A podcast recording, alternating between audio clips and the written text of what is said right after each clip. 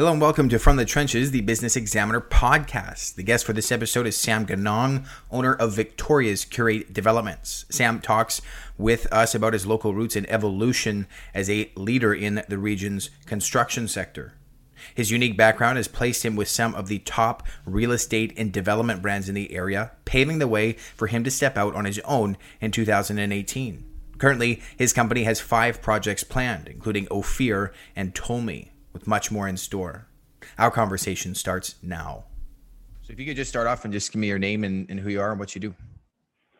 Sure. Uh, Sam Ganong with uh, with Curate Developments, uh, based in Victoria.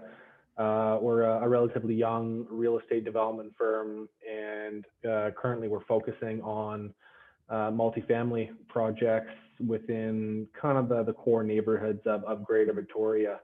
Um, and uh, yeah, we've been we've been plugging away at it for uh, just about three years now. Awesome, man. And can you speak to a little bit kind of how you got into the development uh, community? Obviously, your business has been around for three or so years, but you've got a bit of a deeper uh, background in that sector, right? Yeah, yeah. So um, I guess going going back a while, um, uh, you know, I'm I'm born and raised in Victoria and uh, my dad has always been involved in kind of the, the commercial real estate and uh, and development industry here. And he kind of gave me a a brief introduction into you know the whole uh, the whole development industry and and commercial real estate industry. And uh, that was kind of as I was going through uni- university uh, and then my my kind of passion for it just kind of went from there um, and uh, you know graduated from UVic, and then I was at uh, Colliers for a couple years on the uh, on the commercial financing side of things, uh, dealing a lot with construction financing, uh, you know, doing CMHC insured product. Um, and uh, and from there, I actually, while I was at Colliers, I I met the founder of, of a local development company um, Mike from Abstract Developments, and uh, we had done a couple small uh, small loans for him, and you know I, I ended up getting hired by Abstract um, through through that uh, kind of interaction, and and really just kind of sunk my sunk my teeth into the development industry uh, at that point. That is great, man. And so, have you like when you became you started your own company? Did you have entrepreneur in the back of your mind is something did you always kind of intend to step out on your own? Was that or did it just kind of happen a little bit organically? Um, I, I, think yeah i think the the idea was always kind of festering there. Um, and you know I, I didn't really know it, you know if i was going to make the leap at, at any given point. Um, you know i think a, couple things uh, you know started to you know happen and and came kind of a, a, decision point for me you know is is it do i do i head off on my own now um, or or not really? And uh, ultimately that uh, i had to kind of scratch that that itch and and make the jump and and go for it. Is it a situation to uh, you know sort of outside looking in where there's only so far that you can go in with a you know let's say with a, a bigger developer like that where you're kind of capped and then it's up to you whether you can kind of stick with it or move out? Uh, to a certain extent, you know, probably more. So, there's probably you know less opportunity and more of a cap in I'd say the Victoria market than than larger markets like like Vancouver. Um, but uh, you know, I think that that probably played into the, into the decision a, a little bit um, in terms of reaching a, a ceiling uh, with a with a certain company. Well, that's good. Um, outside looking in, I mean, I think development is different than so many other sectors just because of the time frame and the windows that you guys are looking at. Um, so normally I ask people about a couple of key growth moments, but I think a couple of your your first couple of projects are just getting going now. Can you? Is there anything that sticks out to you since you started in 2018 that's really kind of maybe affirmed that you made the right choice? Um, maybe kind of a key, maybe landing your first uh, kind of land assembly or something like that, that that kind of sticks out along the way. Um, yeah, I mean the, the, the first deal was definitely uh, you know nice. Um, you know, I didn't have anything lined up at the time that I made the decision to to leave. Uh, you know, the the previous developer, um, but yeah, getting getting that first acquisition, you know, under under my belt, and uh, and having a project to, um, you know, really dive into shortly after leaving, uh, I think definitely helped with the the transition. Um, it didn't feel like I lost, you know, too much momentum. I was able to maintain, you know, a lot of the same relationships that I had uh, previously. So it, it, felt like a bit of a, a seamless tran- transition, which was really nice. And then you know, from there, uh, you know, I was plugging away on that that site, and you know, other opportunities, you know, came up as they as they always do, and uh, and it just kind of went from there. And today we've got um, five of our own projects uh, that uh, that we're working on. Wow. Yeah, that's re- it's really impressive, and it's nice to see kind of that momentum build. You want to just rip, rip through kind of the, the projects I I pull. I saw five on the site. Kind of told me starting with Tolmie, ending with Ophir. Do you want to just talk briefly about kind of each of those and how maybe how they've they've come about? Yeah, yeah. So uh, um, all of our so of the of our five projects, and it's funny, maybe just jumping back quickly to the the timeline here. Um, you're right. The, the the timeline and investment duration for these development projects can be discouraging at times. Um, but yet, uh, but yeah, we you know we keep doing it. Um, so the uh, the first one on uh, called Tolmie uh, on on Christmas Avenue in in Saanich. Uh, it's a nice little location um, in a densifying corridor of Victoria called the Shelbourne Valley, uh, and we're kind of looking out towards um, Mount Tolmie, which is a nice nice kind of um, you know small little mountain or hill, if you'll call it, with a you know park. So that's why we call it Tolmie. And we are uh, we don't have approval yet. We are we're off to a, a public hearing probably within the next eight weeks or so for that project and so from the time we submitted, and that's our first one, uh, from the time that we submitted that application to, you know, almost almost a public hearing now, that'll be well over two years, you know, probably close to two and a half years. Um, so we're, we're we're very excited to you know get moving on that one and get in the ground and actually have some some construction activity going on. Uh, so that's that's the first one. Uh, we've also uh, got one more or less across the street from from that site. Uh, that'll be that's a, a 16 unit townhouse application, uh, mix of three and four bedroom units. Um, again, nice little spot in in Saanich, close to the university, uh, and that's uh, called Ophir. Uh, just after the street name on on Ophir there, and we've also partnered with another uh, local developer on a purpose-built rental in the Fairfield neighborhood. Uh, and that's a, a 42 unit purpose-built rental, uh, five-story wood frame, one floor of underground. Um, and what else do we have? We've got um, we've got a townhouse application for 34 units uh, just on the outside of uh, on the edge of the downtown core of Victoria. Um, we uh, we put a, put together a land assembly with uh, again another local developer um, for uh, an acre and a half, and we've got a, a 34 unit townhouse application moving through um, the approval process there. And lastly, we uh, recently just picked up a little, uh, you know, a 6,000 square foot uh, infill site in a nice little neighborhood of Victoria called Fernwood. And um, again, this is kind of a neighborhood on the edge of downtown core and we're looking at doing a, a four unit townhouse project there um, with a, a, really cool architecture firm based out of Vancouver called September Architecture. Um, young young firm, highly creative, very talented, and uh, yeah, it's been that's been a, really fun project to work on actually. Yeah, and so what's going to stick out about that? you said just kind of uh, going to Vancouver for for kind of like that design support. You kind of have some different expectations about what what you what the finished product's going to look like.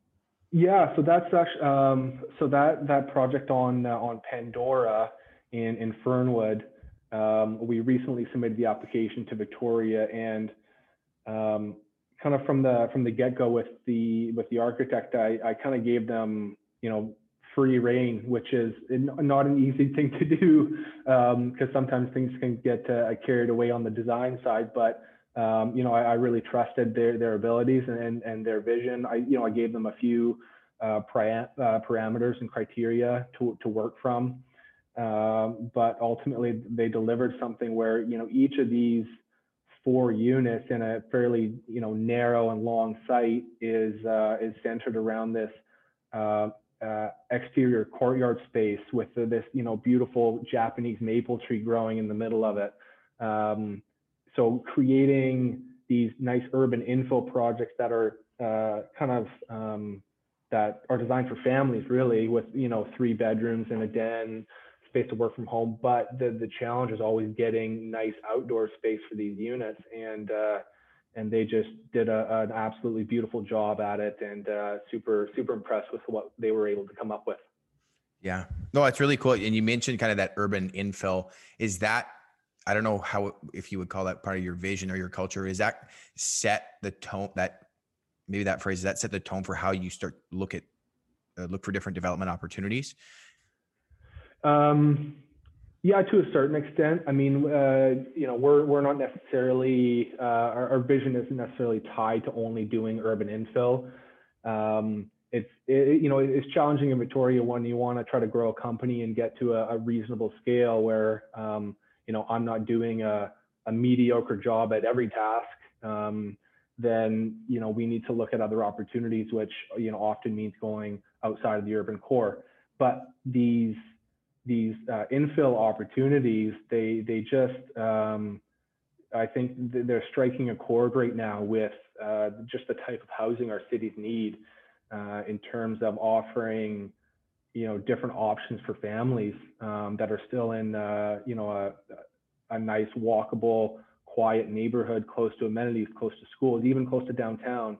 Um, it, it's you know challenging trying to get you know the right type of housing for families. Um, and I think fortunately the city of Victoria is taking a bit of uh, initiative and putting together a, a missing middle housing uh, kind of plan. I think they have a task force in place right now, and so hopefully that that you know makes creating these types of um, homes uh, you know a lot a lot easier.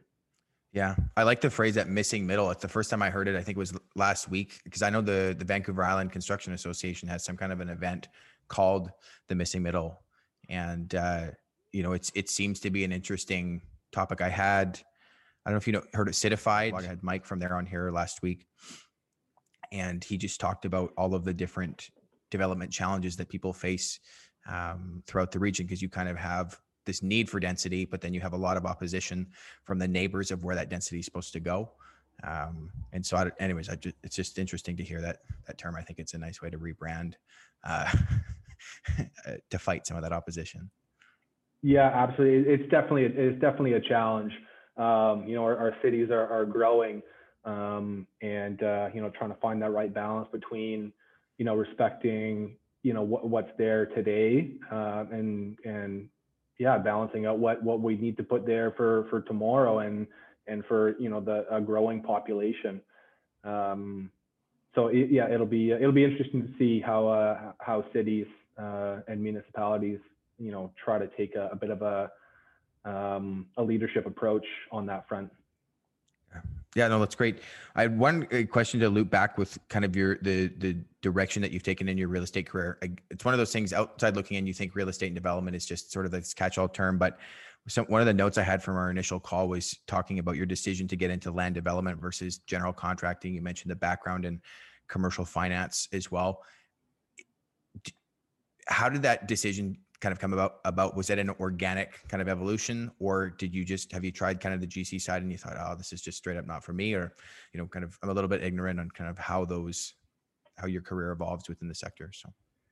Um, yeah good, good question. Um, i think for whatever reason i i was always just drawn to the first i think i i developed an interest in the, the architecture and design side of things um, and I was kind of poking around, you know, in, in that field for a little bit, um, you know, a, a, number of years ago, and then just kind of found my myself gravitating towards, you know, land development. Um, the relationship with general contractors, you know, you, you can't do one without the other. Um, so it's always been in my mind to, you know, look at okay, can we integrate a, an in-house, you know, contracting component to the to the company.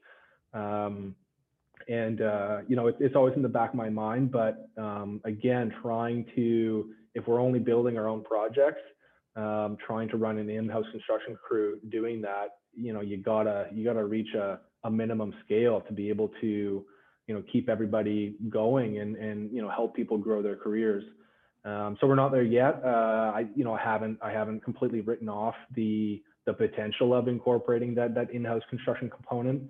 Um, but you know there, there's plenty um, you know plenty of well qualified general contractors in the city that uh, you know we're we're excited at the opportunity to work with. Yeah. And then you you've mentioned the scale a, a couple of times. What is that for? For you, like let's say for multifamily, is there you have to consistently be putting out, let's say like you know, fifty to hundred units a year? Is that like is you know again a little bit outside looking in? Yeah, um, that's a, that's a question that I'm trying to you know figure out myself. Is okay, to, how much? Not to put you on the uh, spot. No, no, that's it, it is a really good question, and I don't even you know have an answer to it for myself yet. It's one that I'm trying to figure out. Um, again, the Victoria market, you know, all things considered, is relatively small. Um, you know, the average number of you know housing starts in a year, you know, aren't aren't that great. I think it's um, you know, looking at the 10-year average, it's probably around 2,500 units a year and that's across the board. That's single family, you know, condos, rentals, townhouses, what have you. So, um, you know, trying to get a, a company to a, a, reasonable scale focused on Victoria um, is a bit of challenge. Uh, there are guys that are that are doing it really well and, and have found like that right balance. Um, you know, I suspect depending on what type of uh, you know project we're focusing on, yeah, we probably need to be doing you know 75 to 100 units a year um, to uh, yeah to be operating at a at a competitive level. Cool. No, I appreciate you sharing. It's one of those, you know, there's just it, it's there's a lot of unknown, and so I try to take these opportunities to uh, to to figure out uh, these things. Um, last couple questions for you, a little bit more on the personal side, uh, just from personal development. Are you a big reader? Do you kind of invest with, you know, like the construction association education stuff, or can you speak to that a little bit?